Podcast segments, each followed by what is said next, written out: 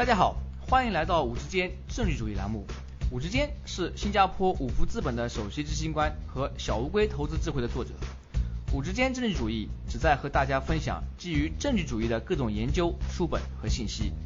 这些信息主要覆盖经济、商业、金融和投资领域。在本节目中，我们不会讨论任何五福资本的投资产品信息。所有嘉宾的意见都是他们的个人意见，和五福资本无关。如果您有任何问题或者建议，请联系我们的微信公众号“五之间政治主义”或者微信号 “w o o d s f o r d”。各位听众朋友，大家好，欢迎来到“五之间政治主义”栏目。今天我的嘉宾是香港中文大学商学院的金融助理教授陈思女士。陈教授拥有新加坡国立大学商学院金融博士学位，他的研究兴趣包括实证资产定价。投资和金融机构。今天我们要讨论的话题是股市中的短期翻转现象。陈教授你好，欢迎来到我们的节目。主持人好，很高兴来到您的节目，有机会和大家交流。您在学术论文《Short-Term Reversals: The Effects of Past Returns and Institutional Exits》中研究了股市中的短期翻转现象，可否为非金融背景出身的听众朋友们解释一下什么叫短期翻转？好的，短期反转呢，其实在股市里是一个比较常见的现象。它主要指的就是上个月表现差的股票，在这个月呢会有较高的收益，而上个月表现好的股票，在这个月会有比较低的收益。这个股票的走势呢，在一个月里面发生了反转。因为以一个月为单位，在股票投资里算是比较短的时间，所以我们叫它短期反转。投资者呢是可以利用这个短期反转进行交易的。比如说呢，我可以在月底。买入本月表现最差的那百分之十的股票，我们叫它这个输家组合。同时呢，我也卖出本月表现最好的那百分之十的股票，我们叫它赢家组合。然后呢，我就在下个月持有。我在每个月的月底呢，都可以重复这个操作。所以这样一个短期反转的投资策略呢，如果你把它运用在美国市场的话，在过去将近一百年，可以大概带来百分之十的这个年化收益率。所以呢，还是非常可观的。那您刚刚提到这个反转，就是说以一个月为单位，上个月差，这个月投资回报好；上个月好，这个月投资回报差。那么这种翻转是对称的吗？也就是说，差的到好的，好的到差的，其实是一个对称的现象。这个短期反转在方向上是两方面都有，就涨跌都有。但是呢，它在程度上并不是完全对称的。当然，就是说这个也取决于我们怎么来衡量我们的收益。大家知道这个股票投资都是有风险的，我们也经常讲这个高风险高收益。像我之前提到的那个百分之十的年化收益率里面呢，就有一部分是对这个风险的补偿。所以呢，我们在衡量这个投资收益的时候，一个更合理的指标呢，是先要考虑这个市场的系统性风险，然后呢去衡量我们的这个超额收益率。所以就这个短期反转的投资策略而言呢，它的超额收益率大概是每年百分之八。其中我买入的那一部分，也就是我做多的这个输家组合呢，会带来百分之二的超额收益；我卖出的那部分，也就是我做空的这个赢家组合呢，可以来获得百分之六的超额收益。这加在一起是百分之八，所以这个非对称性就体现在这个空头比多头的收益更大。这个现象其实不仅仅适用于短期反转，对于其他很多的交易策略呢，也是存在这种非对称性。我相信很多听众朋友比较感兴趣的一个问题就是。为什么股市中会有短期反转现象？有哪些可能的解释原因？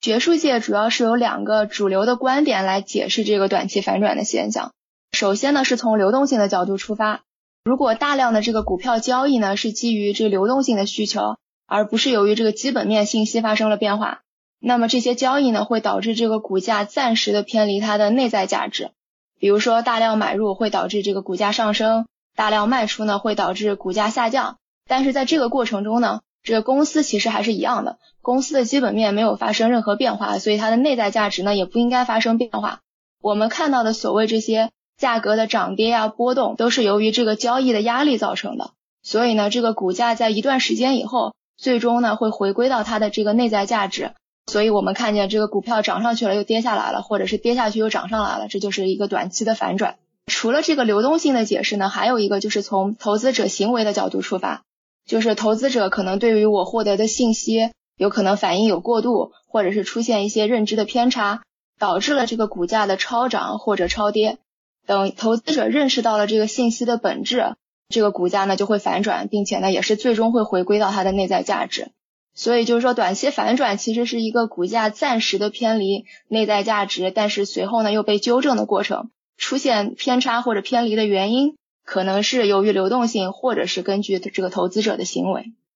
您刚刚提到第一个原因啊，流动性啊，由于短期内股市中的交易压力，它可能会偏离股票的基本面啊，然后超涨或者超跌，最后再回归，这是不是让人感觉有一点均值回归的感觉？就是它会围绕它的基本面的内在价值上下波动。对对对，就是说如果股票市场是有效的话，那么。价格应该是等于它的内在价值的，但是在短期，由于一些比如说流动性的原因啊，或者是投资者行为出现的一些偏差，会导致这个暂时的偏离，但是最终呢是会回归到内在价值的，所以就是在这个偏离并且回归的过程，就是我们看到的一个短期的反转。在您的研究中指出，有一些机构和基金在股市中提供了流动性，可否简单解释一下这些机构是如何向股市提供流动性的？他们为什么要这么做？好，呃，我们知道这个股票交易里面呢是需要这个买卖双方。比如说，我现在想以每股十块钱去卖一个股票，但是呢市场上没人愿意买，然后那我就面临两个选择，一个是我可以继续等，直到有人愿意花十块钱来买我这个股票为止。但是呢，如果我现在急着用钱，我需要马上交易，这种呢就是基于流动性的交易需求。如果我是急着需要进行交易的话呢，我就只能降价出售。所以现在我就不卖十块钱了，我卖九块钱。这个时候呢，有个基金经理看到就买了过去，然后这个交易就完成了。在这个过程中呢，这公司的内在价值也是没有发生变化，股价呢应该是十块钱，而且呢最终也会回到十块钱。但对这个基金经理来讲，他可以以九块钱的价格买进，过段时间呢再以十块钱的价格卖出。他虽然给我提供了流动性，但是他自己呢同时也获得了收益。所以股价的这个短期的反转，其实就是对这个基金经理来提供流动性的这样一个补偿。就是说，因为时刻在股市中有那些交易需求，有些人要买，有些人要卖，但是呢，他们不可能马上以股票的内在价值去出手手上的股票，因此就会有这个流动性需求，而提供流动性的那些机构，他们也会得到一些相应的补偿。对，您在研究中指出。如果一个股票的价格持续下跌，那么那些提供流动性的机构很可能会卖出该股票，这背后又是什么道理？能不能简单解释一下？这个主要是有两方面的原因。其一呢，就是说股票价格下跌会直接影响这个机构本身的业绩，因为我持有这个股票，然后股票价格下跌肯定会影响我自己的这个收益。比如说，如果一个开放式基金的业绩下滑了，那肯定很多这个基金的投资者会要求赎回。然后，如果是一个股票型的基金，它一般都不会大量的去持有现金。那在有这种赎回请求的时候，基金经理呢，就是多半就只有卖出股票折现来满足他投资者赎回的要求，这是其中一个方面的原因。嗯，第二个方面的原因呢，是因为很多的机构投资者他都需要这个公布持股情况，这个是就监管的要求，在美国呢是每个季度需要公布。如果呢你持有大量这个业绩不好的股票，然后你公布的这个持股让投资者看到了，这投资者呢会对这个基金经理的管理能力啊，以及这个基金未来的收益都产生怀疑，结果也是一样的，就说投资者会要求赎回。为了避免这种情况发生呢，基金经理就会事先来卖出这些这价格下跌的股票、业绩不好的公司，这样呢这些这个比较失败的投资吧，就不会在他公布的这个仓位里面出现了。那我们刚刚谈到基金，他们会有这么一种现象，就是当股票价格下跌，他会卖出股票。那么这种行为会对股市造成怎么样影响？能不能简单解释一下？因为这些机构它是给这个股市提供流动性的，如果它减持这个股票的话，最直接的影响当然就是这个股票的流动性降低了，然后我们看到的这个短期反转的效应就更显著了。啊，我们这个文章研究的是1980年到2011年的美国股市。我们发现呢，这些提供流动性的机构会卖出在过去三个月价格下跌的股票，并且呢会买入过去三个月价格上涨的股票。我们之前谈到的这个短期反转效应呢，其实就集中体现在那些前三个月价格下跌的股票上。也就是说，这些机构投资者退出了，然后流动性造成了这个嗯降低，所以呢产生了更显著的反转。如果我们之前提到的是一个比较普遍的短期反转交易策略，就是说在全部股票里面来使用。如果是这样的话呢，我们样本里面的这个年化超额收益率大概是百分之四。但是呢，如果我们考虑到了这个基金的退出，然后这个流动性的变化，我们可以重点去关注那些流动性降低的股票。也就是说，我们可以去考虑那些在前三个月它的复合收益率最低的那百分之二十的股票。如果呢，我们是在这个小样本里。运用这个一样的短期反转的交易策略，我们的年化收益率呢就可以达到百分之十七。就是如果在大样本里用是百分之四，在这些流动性降低的股票里面用，嗯，它的年化收益率是百分之十七。所以呢，还是有一个比较大的区别。而且呢，我们发现如果不看这百分之二十的股票，在剩下百分之八十的股票里面呢，并没有存在这个显著的短期反转的现象。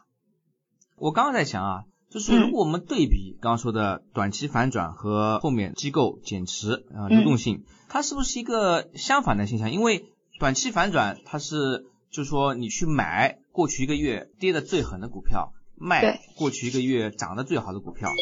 而由由于流动性造成的机构减持呢，他们是过去三个月跌得狠他就卖，呃过去三个月涨得厉害他就买，那么这两个是不是其实是互相相反的操作？就是啊，我可以把这个时间线再给大家理一下。就是说，首先是在三个月的时间里面，因为这个公司的股票表现不好，机构开始减持。然后在剩下的这一个月里，我们短期反转的操作呢，是在它减持以后进行。就是说，公司减持以后，它的流动性降低了。然后如果是有这个短期反转的话呢，它是更显著了。比如说，我现在是六月底吧，然后我需要就构建一个投资组合，我需要关注两点，一个是说这个股票。从三月份到五月份的复合收益率，这是我们讲的这个三个月的价格变化，我们可以叫它前三个月收益率。还有一个呢，就是我六月份这个当月的收益率。然后我来在六月底的时候，我要构建一个投资组合。如果只是用短期反转的话，我就是买这个六月份的表现差的股票，然后卖那些六月份表现好的股票。但是呢，如果我们把前三个月的收益率也考虑进去呢，我其实就是可以把这个所有股票根据这两个指标各分五组。就是总共有二十五个这样的组合，然后我要重点关注的是那前三个月收益率也低的，然后在六月份收益率还是低的股票，呃，所以是前三个月的输家和本月的输家。我要卖的呢是那些前三个月的输家，但是呢是本月的赢家。就是我集中关注的是那些前三个月输家的股票，因为这些股票呢是有这个机构投资者退出，它的流动性降低了，所以就是在这一个小样本里面。我的七月份的这个反转呢是会更加的显著，这个是我们提供的一个这个解释了，嗯，就像你刚才说的，有可能是说机构的减持，从而也加剧了它的这个反转，然后我们就在实证分析里面也专门去看了是不是存在这样的可能，就是因为机构减持也是有一个非对称性，就是说它肯定减持的是那前三个月表现不好的公司，然后我们重点看的是说这前三个月表现不好的公司，并且本月的表现也不好。那它的这个反转是不是更更加的显著？但是呢，我们发现就是说和本月表现好的公司相比呢，可能这个反转还是在本月表现好的公司里面，而不是在本月表现不好的公司里面。所以并不是有完全是由于这个机构对股票直接的减持而引起的。您刚刚提到啊，就参照您啊介绍的这个呃交易策略，可以获得啊百分之八的超额收益。然后如果是减少样本量到表现最差和最好的百分之二十那些样本。可以获得百分之十七的超额收益。那么，当然这个策略的话，从本质上来讲，它是相对来说比较高频的，可能每个月要操作一次，包括要卖空。那么，我们如果扣除了那些摩擦成本、交易成本和卖空需要支付的租借成本，是不是这个超额收益会更少一些？对，那是肯定的。而且，因为这个交易策略是嗯九零年的时候提出的吧，然后。对于所有的这些投资策略来讲的话，它的随着时间的推移，更多的人知道，更多的人运用，那肯定就是它的这个收益也会逐渐的降低，尤其是在扣除了呃需要的这些交易费用以后。呃，您的研究主要针对美国股市，这样的研究在中国 A 股或者港股市场是否也适用？嗯，我之前提到的一些这个基本的经济原理呢，其实都是通用的，但是呢，因为就是各个国家它资本市场的运作机制呀，还有市场主体不同。这个实证分析的结果肯定是会存在一些差异，就比如说和这个美国股市相比，嗯，中国 A 股的这个做空机制还不完善，然后大多数的投资者呢都是散户投资者而不是机构投资者，在交易上呢也有一些，比如说 T 加一啊，还有涨跌停的这些限制。所以呢，如果要把我们的发现运用到不同市场的时候呢，还是要根据实际的情况进行调整。对于广大股民投资者来说，可以从您的研究中学到哪些有用的结论，帮助他们提高投资回报，或者避免去犯一些投资错误？我们研究发现呢，就是说短期反转和两个因素密切相关，一个是呢过去三个月的股票的复合收益率，另外一个呢是这个提供流动性的这些机构投资者的持股变化。所以，如果大家对短期反转这个交易策略感兴趣的话呢，可以重点关注一下这两个指标，从而呢更有选择性的构建自己的投资组合来提高投资收益。就像我之前讲的，如果你可以在一个这个小样本里，比如说这前三个月的输家组合里来构建的自己这个短期反转的投资策略的话呢，你的收益呢是可以大幅提升的。好的，今天由于时间有限，我们的谈话就到此为止。在节目最后。您还有什么建议或者想法，想和我们听众朋友们分享一下？就是大家可能接触过很多不同的这选股指标或者投资策略，就像我刚才提到的，就是说一旦一个这个指标或者投资策略被大家这广为人知，然后这大家都开始用它进行交易的话呢，这股票价格就会更快的回归到它的内在价值。这个好处当然就是说我们的资本市场更有效，可以更好的进行资源配置。但是从投资者的角度来讲呢，我们也更难去获取这个超额收益。所以呢，就是说，如果是对个人投资者而言，如果没有足够的专业知识，还有就没有足够的时间精力去收集啊、分析各种信息，不断的改变自己的交易策略，也可以投资那些就是费率比较低的指数基金啊，我去这个被动的接受这个市场的平均风险，来获取市场的这个平均收益。谢谢收听直间政治主义频道。如果您有任何问题或者建议，请联系我们的微信公众号。五之间政治主义，或者我们的微信号 w o o d s f o r d，祝您有美好的一天。